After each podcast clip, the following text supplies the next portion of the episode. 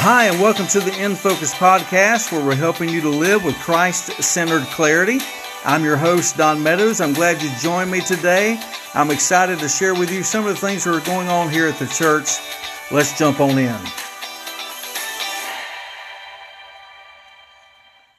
Well, all right. Good to be with you all today. I'm glad you joined us, and I'm excited to share some things that's happened over the month of September here at Morriston Baptist Church. It's just been a wonderful thing to experience. We've had we have experienced uh, baptisms, people coming to faith in Christ. We've had record number crowds. Our connect groups are absolutely busting at the seams. We're having to change rooms, change venues because of crowd size and it's just been good to give them the room to grow. Our Wednesday night has grown so much, we've moved our Wednesday night supper, which is called Family Table, into the sanctuary, which is a multi-purpose room, and we're excited to be able to do that because it means that we're growing. Our Wednesday night children's ministry uh, has just been phenomenal. The crowds are growing each week. Wednesday night youth is doing, or Monday night youth is doing phenomenal. Uh, Sunday mornings, we're experiencing God's presence in our services. People are really engaging in, in worship. We've had a guest speaker, John Mitchell, come in and teach us on prayer.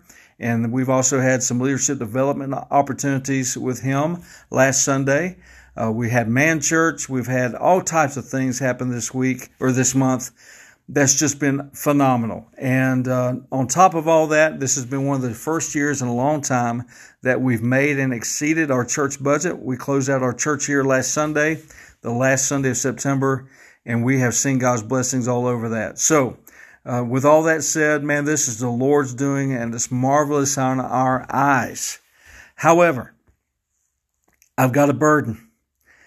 The burden is this it doesn't matter how many people attend here. We could have thousands of people attend here on a weekly basis, but until we move people on God's agenda, what are we really doing?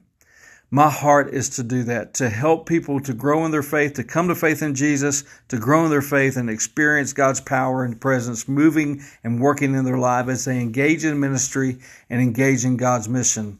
And my heart is for people who want, who have not given to become givers, faithful givers for those who have not served to, be involved in service, for those who are called to lead a ministry, to step up and lead ministry and be developed, for those who have not discovered their spiritual gifts, that they discovered to develop and deploy their spiritual gifts in ministry. That is my heart, and that is what I believe God's called me here to do, to build a, to build something that remains.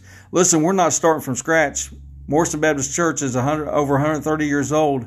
We're standing on the st- on the shoulders of many who's come before us to lay the foundations and build, and we're just building on what they have built. However, in our day and time, God's put it on my heart to build something that remains, and that is moving people the, onto God's agenda, getting them involved in ministry, so that the church will be vibrant and sustain ministry and sustain families and sustain growth for years and years to come.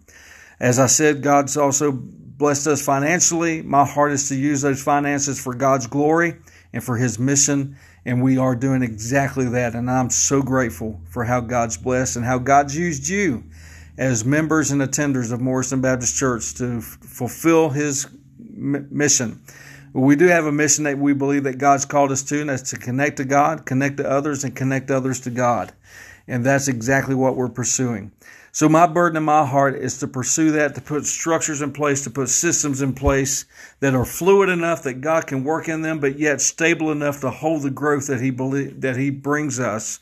And I think that that's exactly what God's put on my heart to do. I'm glad I'm here. I've sensed God's call here as a pastor, and um, it's just a joy to serve you. Each one of you have done a great work this year, and in years to past, we have seen more people come into faith um, more more church members this year than in the last couple of years. Certainly, that has to do with COVID, but whatever the Lord decides to do, we're grateful. But we have to have this burden to not to be satisfied with the crowds, but to move people on God's agenda and to help them become spiritually vital, to have a spiritual vitality about them that is energized and growing in the Spirit of God. We also have a great opportunity to do mission work. Um, our Love Levy's, our food distribution, that's doing awesome and great, but we can't close out this time together without thinking about the hurricane and for those of us to the south who are suffering. We are thankful for God's grace upon us And I think that God has spared us for one particular reason to help those who are in trouble. So I've put on our Facebook page an opportunity for you to engage in giving supplies uh, to take down to Southwest Florida here in the next couple of days. Uh, so there's some instructions there. So go to our Facebook page, see the post I put on there this afternoon, and that will instruct you on what to give and when to bring it and how to bring it here to the church. But I am excited about what God's doing here. It is just a wonder to me, and I don't know why God decides to use people. Uh, that's just His ultimate plan, but I'm glad He does. And I want to encourage you to get engaged in God's ministry. You, you are looking for a fulfilled life. You are looking for a life of purpose and a life of meaning, and you'll never find it until you engage in the in the ministry that God's called you to and give your life away to it. I love Romans chapter 12. That's my favorite chapter of the whole Bible.